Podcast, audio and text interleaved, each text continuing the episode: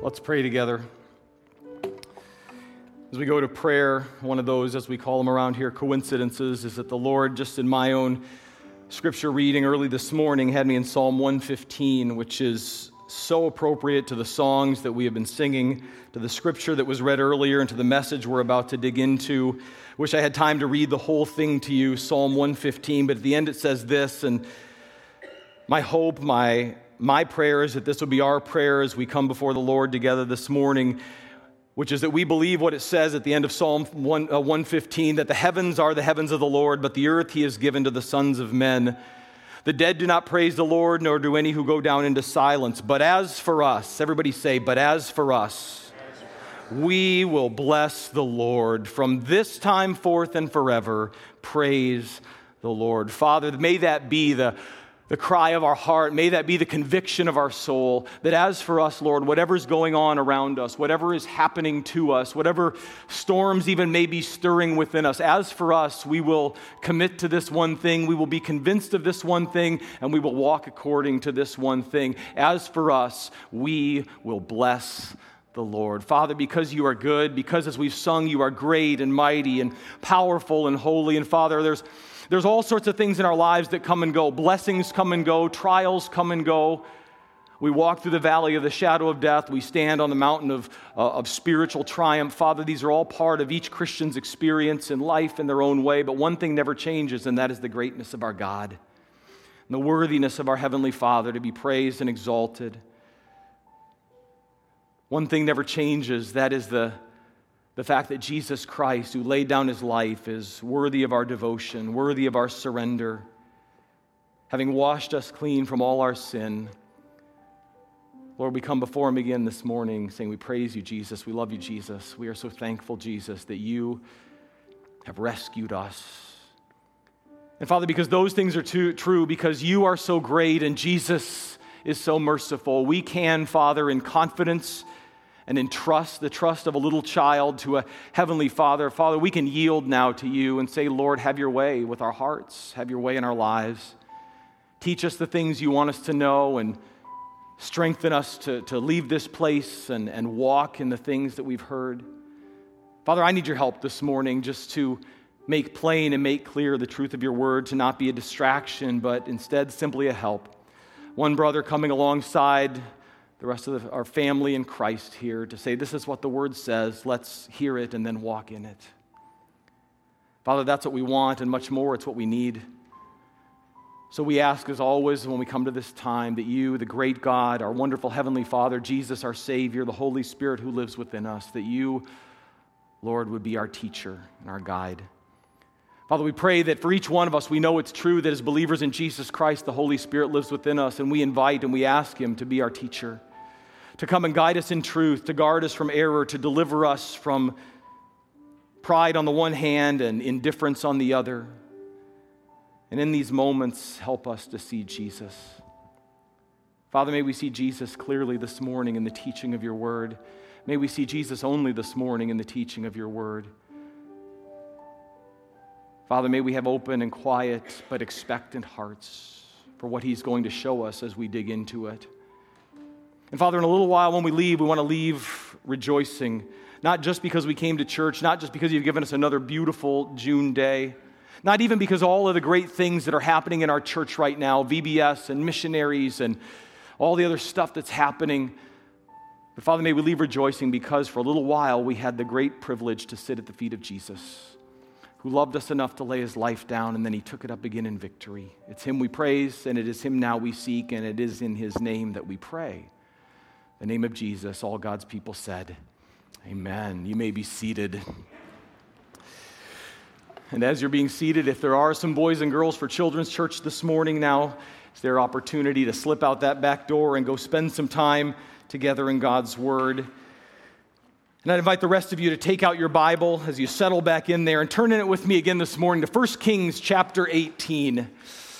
Turn in your Bible to 1 Kings chapter 18, where we are going to continue our look, our study through these summer months of the life and the ministry of God's servant, the prophet Elijah. Let me just say, as you're turning there, because it may take you a moment to find your way there, just I don't know about you, but how encouraged I am. That was we had earlier. here, We had a wonderful time of worship, an incredible reading of Scripture, and And, and, you know, sometimes the announcements, they're one of those things we get through. But I think as I sat listening to all these things that Scott and Maggie and Ted and then Thad and the interns coming up here, man, I was just blessed because what it tells me is God is working in our church family. Uh, all week, yeah, that's right. And, and that's not to our credit, that's not to the credit of the staff or the elders or deacons or anybody else. God is moving. And this week, he's given us an incredible opportunity with Vacation Bible School this summer with the interns. Um, I've gotten to peek in on Wednesday night youth group a couple of times, picking up my kids. And man, there's just there's a lot of action and activity in the building. And I know it's more than that. I know God's working. Um, just to see your joy here today, to hear your voices saying, God is good and He is faithful. And, and if you're not paying attention, it's time to start paying attention to the fact that He is, in fact, at work. And if we just listen for Him and look for Him, we will see Him in all sorts of different ways. And one of the places, of course, we want to see him and we, we expect or we ought to expect to see him clearest is in his word and in the teaching of his word. So that's what we're going to do now in 1 Kings chapter 18. And we're going to pick up, uh, obviously, where we left off last Sunday, which was in the middle of the chapter, in just a moment. But before we read uh, the story that's in front of us, I think it's important, particularly when we're working maybe through a, a the, the, life of a character, a character study, if you will, uh, just to take a half step step back. Because as we turn to today's episode in the life and the times of God's servant, the prophet Elijah, it really is vital to review where we have been so far so we understand as we jump in what's happening and, and, and sort of get a sense of where we're headed. And what we've seen so far is this. And if you've been here the last three Sundays, this is review, but, but it's important just the same. What we've seen so far in the story of God's servant Elijah is this that the Lord called him onto the scene in ancient Israel around 900 BC. And at about that time in the nation of Israel, we've seen already that God's people were in one of the most, if not to that point, the most spiritually desolate season they had ever encountered since entering the land of promise. And Elijah, God's servant Elijah, was called onto that scene. He was specifically called, as we've seen the past three Sundays, to confront the fearsome adversaries, the, the, the rulers of the land, wicked King Ahab and his wife, wicked Queen Jezebel. He was called to go to them and to confront them and to begin uh, to be God's instrument in dealing with them and all the evil that they had brought to the land of Israel. And where we pick things up today, it's the same as last Sunday. Three full years have passed since Elijah's story began. And if you remember where it began, it was in chapter 17, verse 1. You don't need to turn there, but you ought to remember that in the first verse of Scripture where Elijah appeared on the scene, he came at the Lord's direction with a promise, with a prophecy. And he said, King Ahab and Queen Jezebel, it ain't gonna rain. There's not going to be rain or dew again until I come back according to the word of the Lord and say so. And so for three full years, that's exactly what happened. No rain in the land, no morning dew, drought and, and famine and, and all that comes with it. And as such, as you can begin to imagine, where we picked the story back up this morning after three full years of absolute total drought, things in the land of Israel, life in the land of Israel was about as bad as it could possibly get famine, starvation, death, disease, not a pretty place. We saw last Sunday it was particularly severe in the capital city of Samaria. Life in Israel was about, at this point, as bad as it could get. But what Elijah knew, where we picked the story up this morning, and, and what he had been sent to tell King Ahab, was that rain was actually literally on the horizon. That's what we saw last Sunday in chapter 18, verse 1. Look at it in your Bible, and then we'll, we'll, we'll move on from there. It says that after many days it happened that the word of the Lord came to Elijah in the third year, the third year of the drought and the famine, saying, Go, show yourself to Ahab, for I will again send rain on the face of the earth. But here's the thing. Here's the thing. If Elijah had done that, if he had simply, God had given him the message, Elijah had gone to the king, he said, Time's up, rain's back, it's on its way, just as I said it would be, and then it rained. If God gave the word, Elijah delivered the message, and then it rained, there's a problem. Because if that's happened just in that sequence with nothing else in between, everybody in the land would have had an opinion on what brought the rain back. There'd be a remnant in the land, of course, because there was a remnant of believers who say, well, of course it was the Lord. We believe that, that he did so. But everybody else, who would they have credited? They would have credited Baal, the storm god, the god in charge of the because it just came back. Well, everybody's going to believe what they think is right in their own eyes. And it's not going to be clear who really was responsible. Some might give credit to the one true God, but most would probably claim Baal was responsible. So here's the point, and here's where we're headed in God's word this morning. Something had to be done to make the rainmaker clear. Something had to happen to make absolutely certain who it was that sent rain on the land. And in doing so, as we're about to see this morning, call the entire nation to repentance because it was their sin that was responsible for the drought that they were in. In other words, what I'm saying to you this morning as we dig into God's word is ancient Israel needed an altar call. They needed a moment of conviction and decision. And in today's passage, which certainly uh, perhaps is the, the central episode in the entire Elijah narrative, it's certainly the one people who know his story know and remember best. That is exactly what they got. They got an altar call. It started in verse 20, that's where I'm about to begin reading, and it goes down through verse 40, where this is what the scripture says 1 Kings 18, beginning in verse 20. Elijah has reappeared. He's promised rain is on the way. So, verse 20, Ahab, the king, sent a message among all the sons of Israel and brought the prophets together, the prophets of Baal, at Mount Carmel. Elijah came near to all the people. And he said, How long will you hesitate between two opinions? If the Lord is God, follow him, but if Baal, follow him. But the people did not answer him a word. Then Elijah said to the people, I alone am left a prophet of the Lord, but Baal's prophets are 450 men. Now let them give us two oxen and let them choose one ox for themselves and cut it up and place it on the wood, but put no fire under it, and I will prepare the other ox and lay it on the wood, and I will not put fire under it. Then you call on the name of your God, and I'll call on the name of the Lord. And the God who answers by fire, he is God. And all the people said, That's a good idea. So Elijah said to the prophets of Baal, Choose an ox for yourselves and prepare it. Do it first, for you are many, and call on the name of your God, but put no fire under it. Then they took the ox which was given them and they prepared it. Called on the name of Baal from morning until noon, saying, Oh, Baal, answer us. But there was no voice, and no one answered. And they leaped about the altar which they had made. It came about at noon that Elijah mocked them and said, Call out with a loud voice, for he is a God. Either he's occupied, or gone aside, or on a journey, or perhaps asleep and needs to be awakened. So they cried with a loud voice and cut themselves according to their custom with swords and lances until the blood gushed out on them. When midday was past, they raved until the time of the offering of the evening sacrifice. But there was no voice, no one answered, no one paid attention. Then Elijah said to all the people, Come near to me. So all the people came near to him, and he repaired the altar of the Lord which had been torn down. Elijah took 12 stones, according to the number of the tribes of the sons of Jacob to whom the word of the Lord had come, saying, Israel shall be your name. So with the stones he built an altar in the name of the Lord. And he made a trench around the altar, large enough to hold two measures of seed. Then he arranged the wood and cut the ox in pieces and laid it on the wood. And he said, Fill four pitchers with water and pour it on the burnt offering and on the wood. And he said, Do it a second time. And they did it a second time. He said, Do it a third time. And they did it a third time until the water flowed around the altar and filled the trench with water. Then at the time of the offering of the evening sacrifice, Elijah the prophet came near and said, O Lord, the God of Abraham, Isaac, and Israel, today let it be known that you are God in Israel, and that I am your servant, and, and have done all these things at your word. Answer me, O Lord, answer me, that this people may know that you, O Lord, are God, and that you have turned their heart back again. Then the fire of the Lord fell and consumed the burnt offering, and the wood, and the stones, and the dust and licked up the water that was in the trench. And when the people saw it, they fell on their faces and they said, The Lord, He is God. The Lord, He is God. Then Elijah said to them, Seize the prophets of Baal, do not let one of them escape.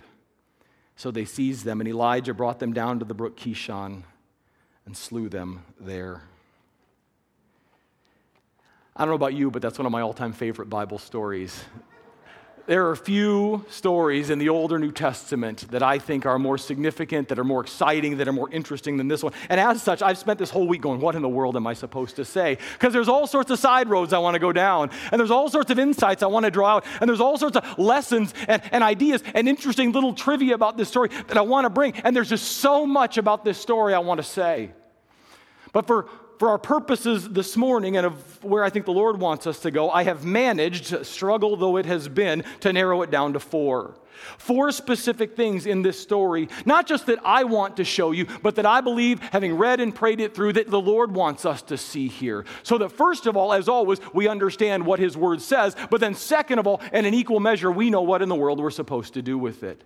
So that it's not just an interesting bit of dramatic history of our faith but so that we see how it is relevant and even applies to our lives. So I think there are four things the Lord would have us see here this morning. Four things to give our attention to, starting with number one, Israel's problem.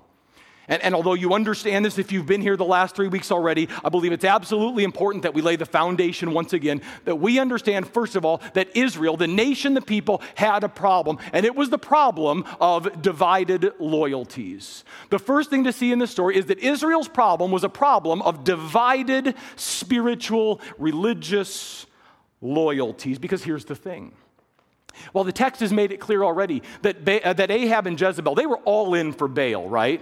I mean, that is what they were all about. That is what they wanted as king and queen to impose on the land. Perhaps somewhat to our surprise, by contrast, the general population in the land wanted it both ways, as we're about to see. And what I mean by that the, is this that on one hand, they wanted to continue to lay claim, the people of God, by the hundreds of thousands, maybe the millions at this point, wanted to continue laying claim to their historic identity as the chosen people of God. I mean, if you're the chosen people, you don't want to let go of that, right? I mean, you want to claim that and stick to that. He is our God, we're His, He chose us, this is our land. They wanted to hold on to that. But at the very same time, certainly in equal measure, perhaps in the moment, uh, uh, truth be told even more, They also wanted the thrills and chills that came with worshiping Baal. They wanted it both ways. They wanted to live and exist and move in two worlds. And Elijah's sermon in verse 21, note that it is exactly, tw- at least in my Bible, 20 words in the English language. When Elijah spoke up, he didn't say much. He had short sermons, don't get any ideas. But he spoke up and he gave a 20 word sermon. And that 20 English word sermon was a clarion call, an absolute declaration to the people of Israel to make up their minds. Look at verse 21. How, he just asks a question How long will you hesitate between two opinions? If the Lord is God, follow him. If it's Baal, follow him. Now, what's interesting, one of the interesting things about this is Elijah gave this sermon standing atop Mount Carmel, which fittingly at that point in time literally stood between Phoenicia to the west, which was the cradle of Baalism, of Baal worship. That's the heartland of where all this Baal garbage came from. And, and to the east was the land of Israel, the promised land, Yahweh's land, God's land. Mount Carmel stood fittingly between these two lands, representing these two gods about whom the people of Israel were being called to make up their minds. And the literal challenge, again, looking at verse 21, the literal challenge, Hebrew to English, that Elijah threw down before the people was this. It sounds funny, but when you think about it, you realize how appropriate it is. How long, he literally said, How long will you keep limping between two opinions? How long are you going to keep this game up of hopping back and forth? It's God, it's Baal, it's Baal, it's God. We want him, we want him, we want that, we want this. How long are you going to keep it up? You're trying to live in two worlds. You're trying to run two directions. You're trying to, as Jesus would later say, serve two masters. You're limping. You realize that's what you're doing, don't you? You're limping between two opinions. By trying to serve two masters, you're not going all out for either. And Elijah's message in verse 20 is that it is literally killing you. It's killing you to try to live that way. You have a terminal case, he said, of divided loyalties. To which the rest of verse 21 says, look at your Bible again. The people did not answer him a word. Why? I don't know. Maybe they knew they were caught. Maybe it was a very real sense of conviction. Maybe they were confused. But whatever the case, Elijah's very simple, clear, 20 word sermon by putting them to silence, also put them in the perfect position for the second thing I want you to see in the passage this morning, which was Elijah's challenge. having called them out, having clarified their problem, divided loyalties. The second thing this passage tells us is that enabled Elijah as God's messenger, as God's prophet, to deliver the challenge. The challenge is very simple and clear decide who you're going to serve. That's it. So, this whole story is about. Israel, it is time for you, every man, woman, and child, to decide who you are going to serve. And the plan was nothing if not straightforward. And I think to satisfy our modern sensibilities, it was fair. Why? Because it was, this is, how it went down. I mean, just look at the next several verses. You get an ox, I get an ox. you build an altar, I build an altar. You pray, I pray. Whoever's burns wins. That's it. That's how it's going to go down atop Mount Carmel. And the idea of all of it, of course, being to once and for all settle the question whose God is the true God? Who's really running the show? And therefore, if he is, whoever is the true God, the corollary, the outflow of that is, is therefore, whoever's God is the true God is worthy of our full devotion. It's time to stop limping and make up your minds. Whose God is the true God? And maybe somewhat to our surprise, after being silenced after his sermon in verse 21, in verse 24, the people say, Game on. All right. That sounds, look at your Bible, that sounds like a good idea. Why? Why, after being silent a moment before, are they suddenly all in for Elijah's challenge? Well, I think it's because deep down inside, the people knew it really wasn't a fair fight. They thought they knew some things, I think, that they perhaps thought Elijah didn't. Because here's the thing about Baal. We've talked throughout this series already that, that Baal was the God in charge of the what? The rain, right? He's the storm god. He sends and withholds rain. You know what else Baal was in charge of and everybody knew it? Baal was the god in charge of fire. He's the rain god and the fire god. His primary weapon is lightning. He sends fire when it pleases him according to their belief system. They're thinking fire from heaven. right on. Not only that, whether they thought Elijah knew it or not, not, Mount Carmel, though as I said a moment ago, it was situated between Baal country and Yahweh country, between Phoenicia and Israel. Uh, to the followers of Baal, Mount Carmel was their home turf. This was a home game for them. They considered it among their most sacred grounds for the worship of Baal. Uh, uh, there was already, a, it seems, reading the text, perhaps already an altar to Baal there. And, and, and, then when you add to that or you couple that with the numeric imbalance we saw back, uh, back up earlier in verse 22, Elijah said, I alone am a prophet of the Lord, but Baal's got 450 guys on his side. What are the people thinking? Slam dunk. Right? Not fair fight. We know how this is going to go. We know how it's going to work out. We know who's the projected winner. But you know, Israel's God had a little history with the fire thing too, didn't he? I mean, you remember something called the burning bush, right? You remember that, that then after the burning bush, as he led his people through the wilderness for 40 years, he led them by a pillar of cloud by day and a pillar of what by night? Of fire. You know that if you've read your Bible, that, that in the tabernacle and then in the temple, all day long, sacrifices and offerings are being made to the Lord on an altar, sacrifices and offerings of fire. God had some history with this fire thing too. So here's my point something had to give up on Mount Carmel that day. Somebody was going to win, and somebody was going to lose. And in the ensuing hours, that's exactly what was hap- would happen. Something would give, something would become clear. The true God would be revealed. And the people would have to choose. By sunset, they'd all have to answer the third thing I want you to see. Number one, they have a problem. The problem is divided loyalties. Number two, Elijah delivers a challenge. It's time to decide who you're going to serve. And what the people had to answer, what they were going to be forced to decide, this is the third thing, was Mount Carmel's question. Here's the question. said it already. Whose God is the true God? Whose God is the true God and therefore worthy of our devotion, of their devotion and ours as well? Who is really running the show? And as you know already, because we've read through the story, the question really was addressed and resolved in the context of, of two altars up on top of that mountain, and we get the impression that, that most, if not all, the nation of Israel was there to witness what was going to happen. There were two altars, so let's start with the action at altar number one. The altar, as it is presented to us first in the Bible, that was dedicated and, and presented to Baal.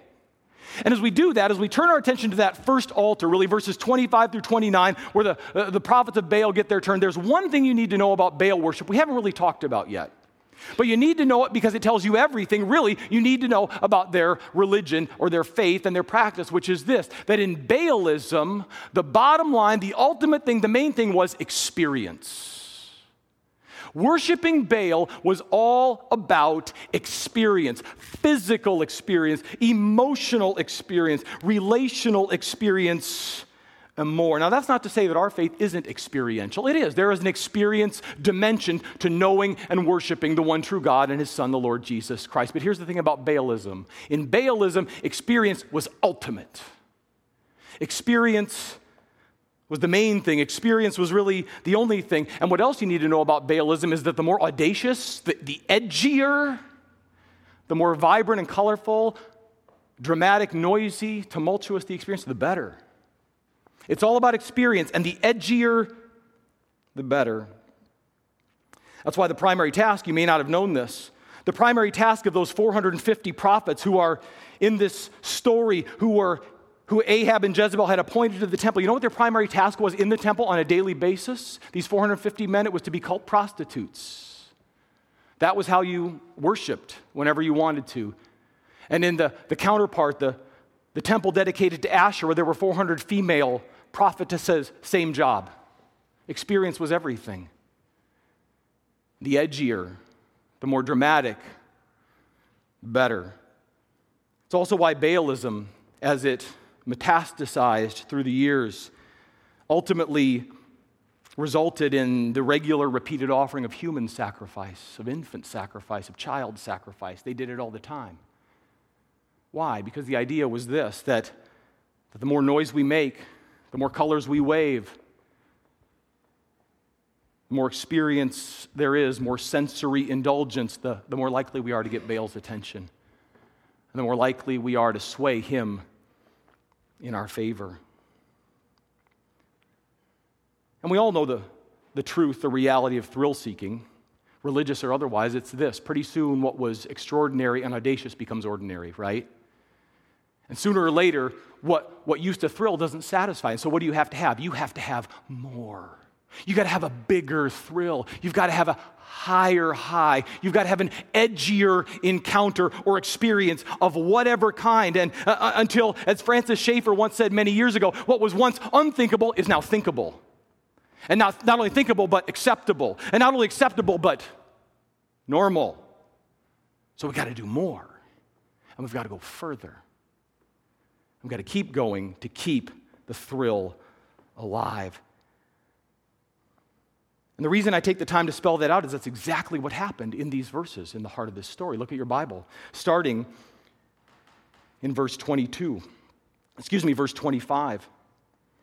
Everybody says, It's a good idea, Elijah. We like your plan. Let's roll with it. So Elijah, verse 25, says to the prophets of Baal, Choose an ox for yourselves, prepare it first for your many. You'll probably get it done faster. And here it is call on the name of your God, but don't put any fire on it. Remember, we're waiting for fire from the sky. Call on the name of the Lord your God.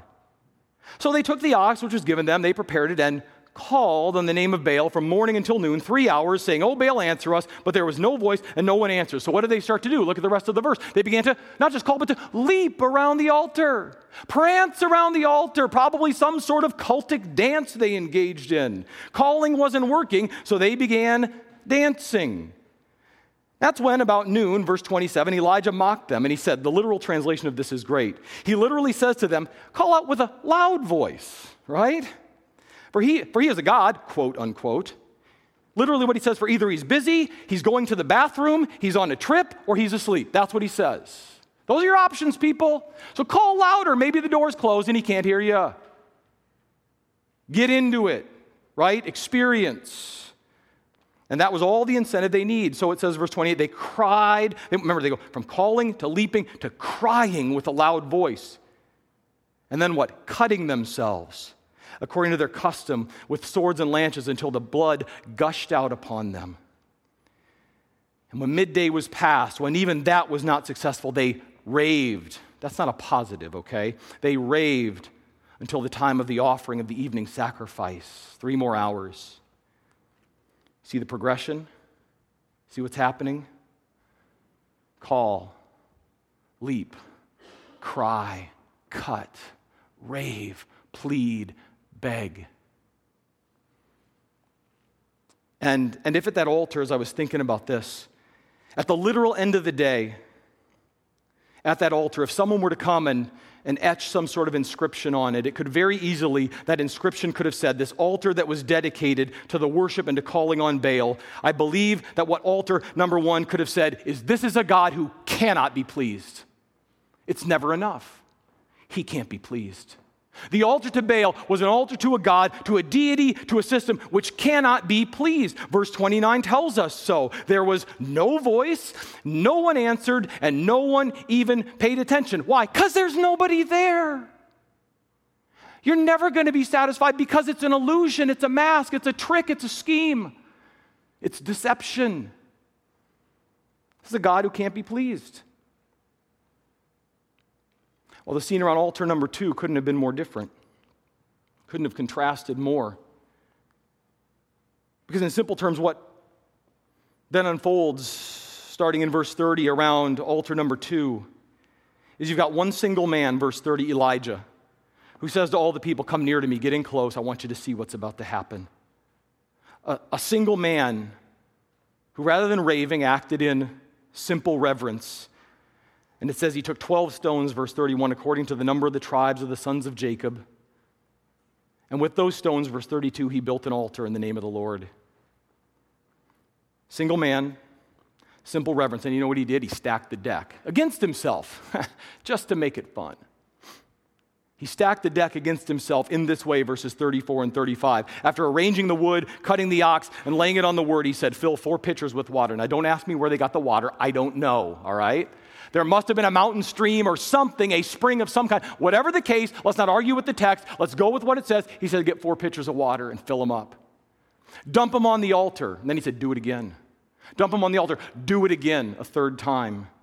Stacks the deck against himself. And then what does he do? He doesn't scream, he doesn't yell, he doesn't rant, he doesn't rave, he doesn't cut, he doesn't bleed. He simply spoke, verse 36. Single man, simple reverence, stacks the deck, and then he speaks.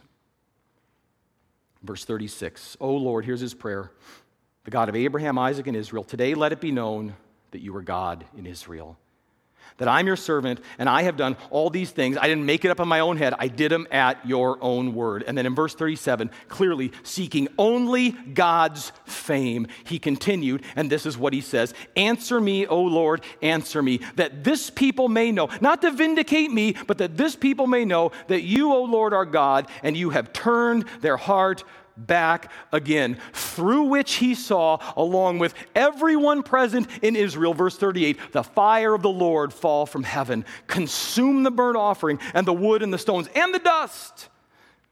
And it licked up the water which was in the trench, making it totally clear, absolutely clear to everyone present that unlike Baal, a God who cannot be pleased. This is, here's, here's the inscription. If, if the altar were still there, of course it's not anymore, but if it were, if it had remained, Elijah could have etched on it, the God who cannot be stopped. This is a God who cannot be stopped. You can deny him, you can hold him at a distance, you can pretend he's not there, but he can't be stopped. And that's the message, or one of the many messages. And what I'm saying is, at that moment in time, that single moment, no one had to wonder who the, the real God was anymore. A smoking crater in the ground sort of said it all. it's Yahweh, it's Israel's God. Amazing. But before we jump to those final two verses and see sort of how the, the story all wraps up, at least for today, I want to offer you just a couple of takeaways a couple of lessons, as I suggested earlier, there are about a dozen that I think we could draw from here without even breaking a sweat, okay?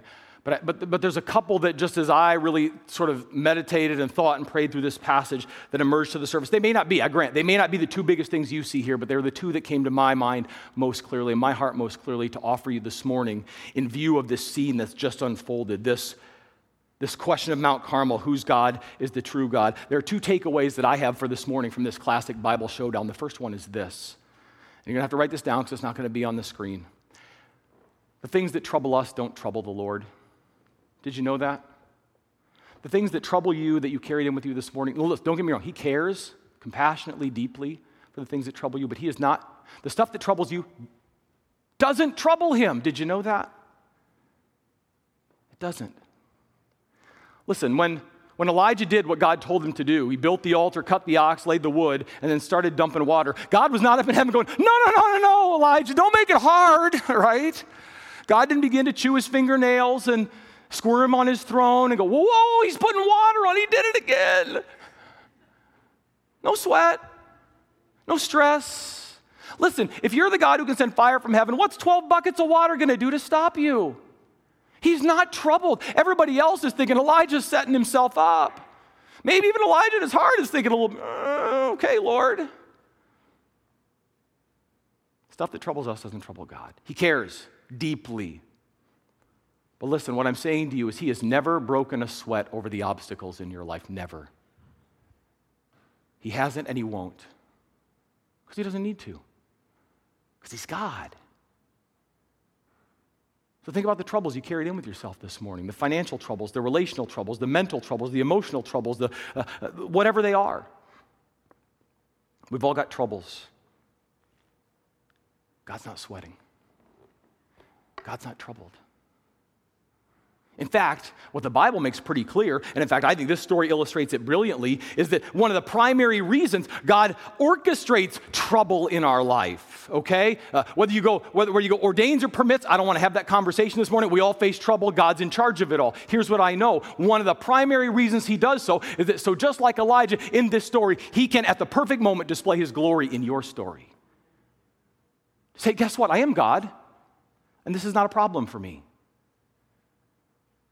But I have bigger plans because my ways are not your ways. My thoughts, he says, are not your thoughts. The stuff that troubles us doesn't trouble God. Is there water on your altar this morning? God's not worried. He's not. He has a plan.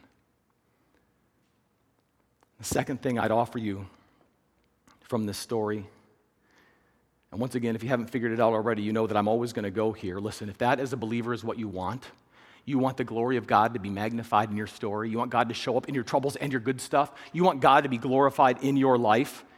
I would suggest you pray like Elijah did in verse 36.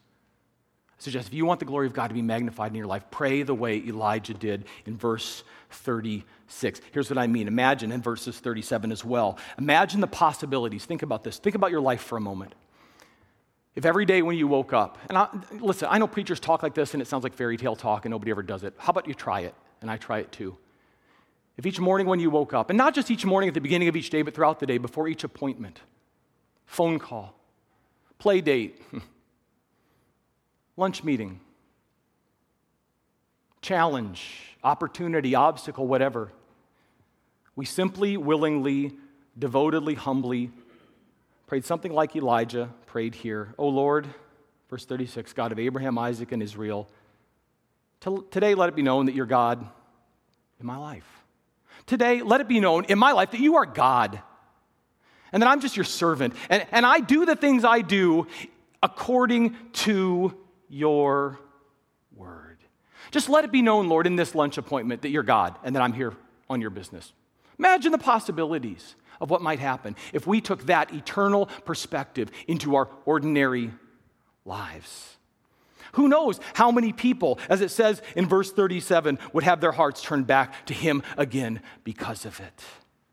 Uh, because really, the message this prophetic showdown delivers is that seeing, listen to me, that seeing God's glory magnified in your story, who wants it? Who wants God to be glorified in their life? If you want God to be glorified in your life, here's the thing this message, this prophetic showdown delivers that having God's glory magnified in your story is not, everybody say it's not. It is not ultimately a matter of the depth of your faith, of the length of your faith, of the enthusiasm of your faith, of what everybody thinks about your faith. It's a matter of where your faith has been placed, the object of your faith. And if your faith is in God, it's all you need, it's all that matters. And that's what Elijah's calling them to. Make up your mind. Where's your faith? Who do you trust? Who do you serve? Is your faith placed in the one who, in this instance, sent fire from heaven and consumed the, the offering, the wood, the stones, the dust, and the water as well? Listen, remember, James 5:17, Elijah was a man just like us. The God who did this is the God of the believer who lives in you and who is for you. Imagine what he could do. Because in the final analysis, here's the last thing I want you to see, and then we're done. In the final analysis, we've got the problem of divided loyalties, the challenge to decide who you'll serve, the question whose God is the true God. It's pretty clear by the end of verse 38. In the final analysis, really the, the whole point of this story is this that spiritually speaking, neutrality is not an option. Did you know that?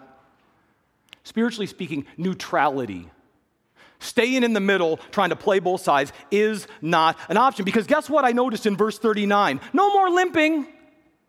No more hesitating between two opinions. Look at what it says. The fire falls, it consumes everything. And when the people saw it, they did what you would do. They fell, and what I would do. They fell on their faces. They said, The Lord, He's God. The Lord, He is God. We get the message. That's some kind of altar call, don't you think?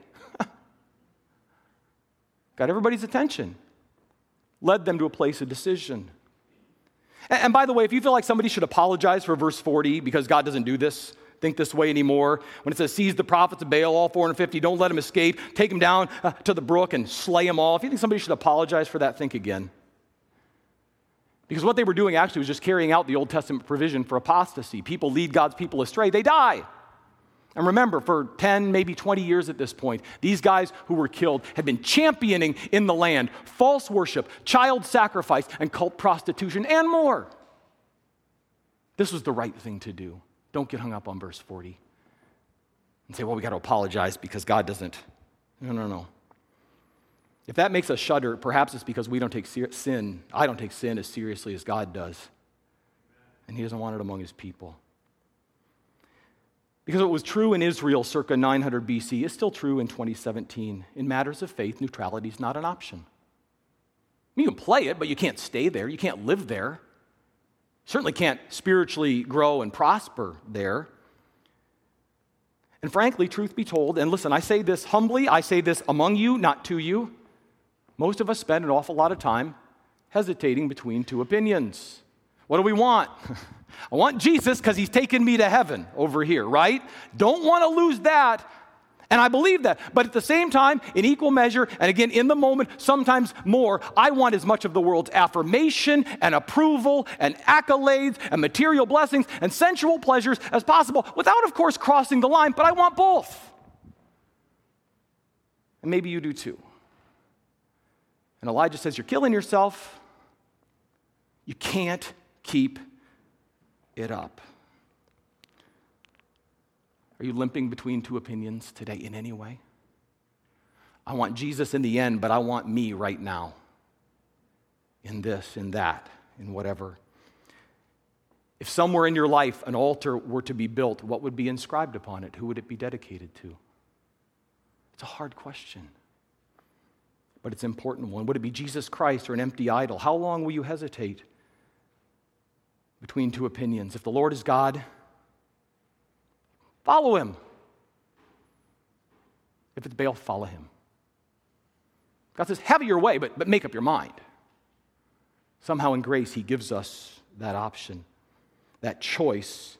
Choice is the right word because neutrality, to, to remain undecided, is not an option. If the Lord is God, follow him. Let life flow from your theology say, well, how do I do that? Simple, same way you got started. Come back to the cross.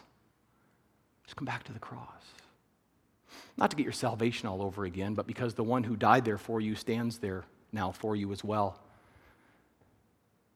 And he's ready and willing, the Bible tells us, to wash it all away, all over again, to wash you clean, to stand you up, to point you in the right direction. And what did he say? He said, just come follow me.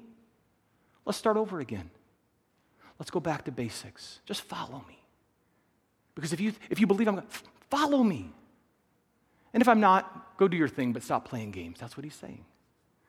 And in grace and mercy, he'll do all that. He'll wash us and restore us once again. And the bottom line that really determines whether we will do that or not is how deeply, truly we believe today's big idea, which is this that Jesus is more than worthy of our total devotion. Jesus Christ is more than worthy of our total devotion.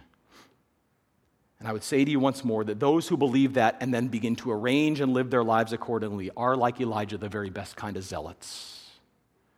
Because God's glory shines in their lives and in their stories. And Father, wow, that's a lot, Father.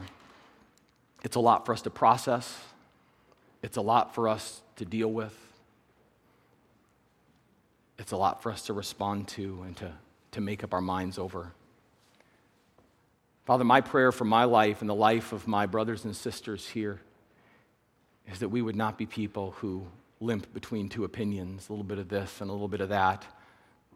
We'll take our Jesus insurance, but we'll live it up in the meantime in a way that doesn't. It's not, Lord, it's not that the world doesn't offer us good things, but, but the main thing is to magnify Jesus Christ so others are drawn to him.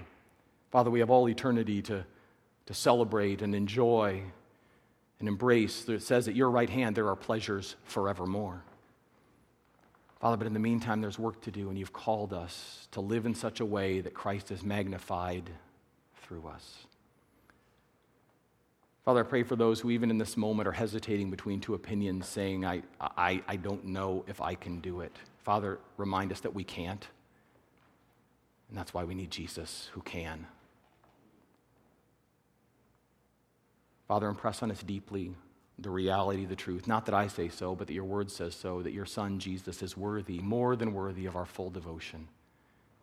May we leave here today, Father, with a renewed passion to simply, fully follow him. It's in his name that we pray. Amen.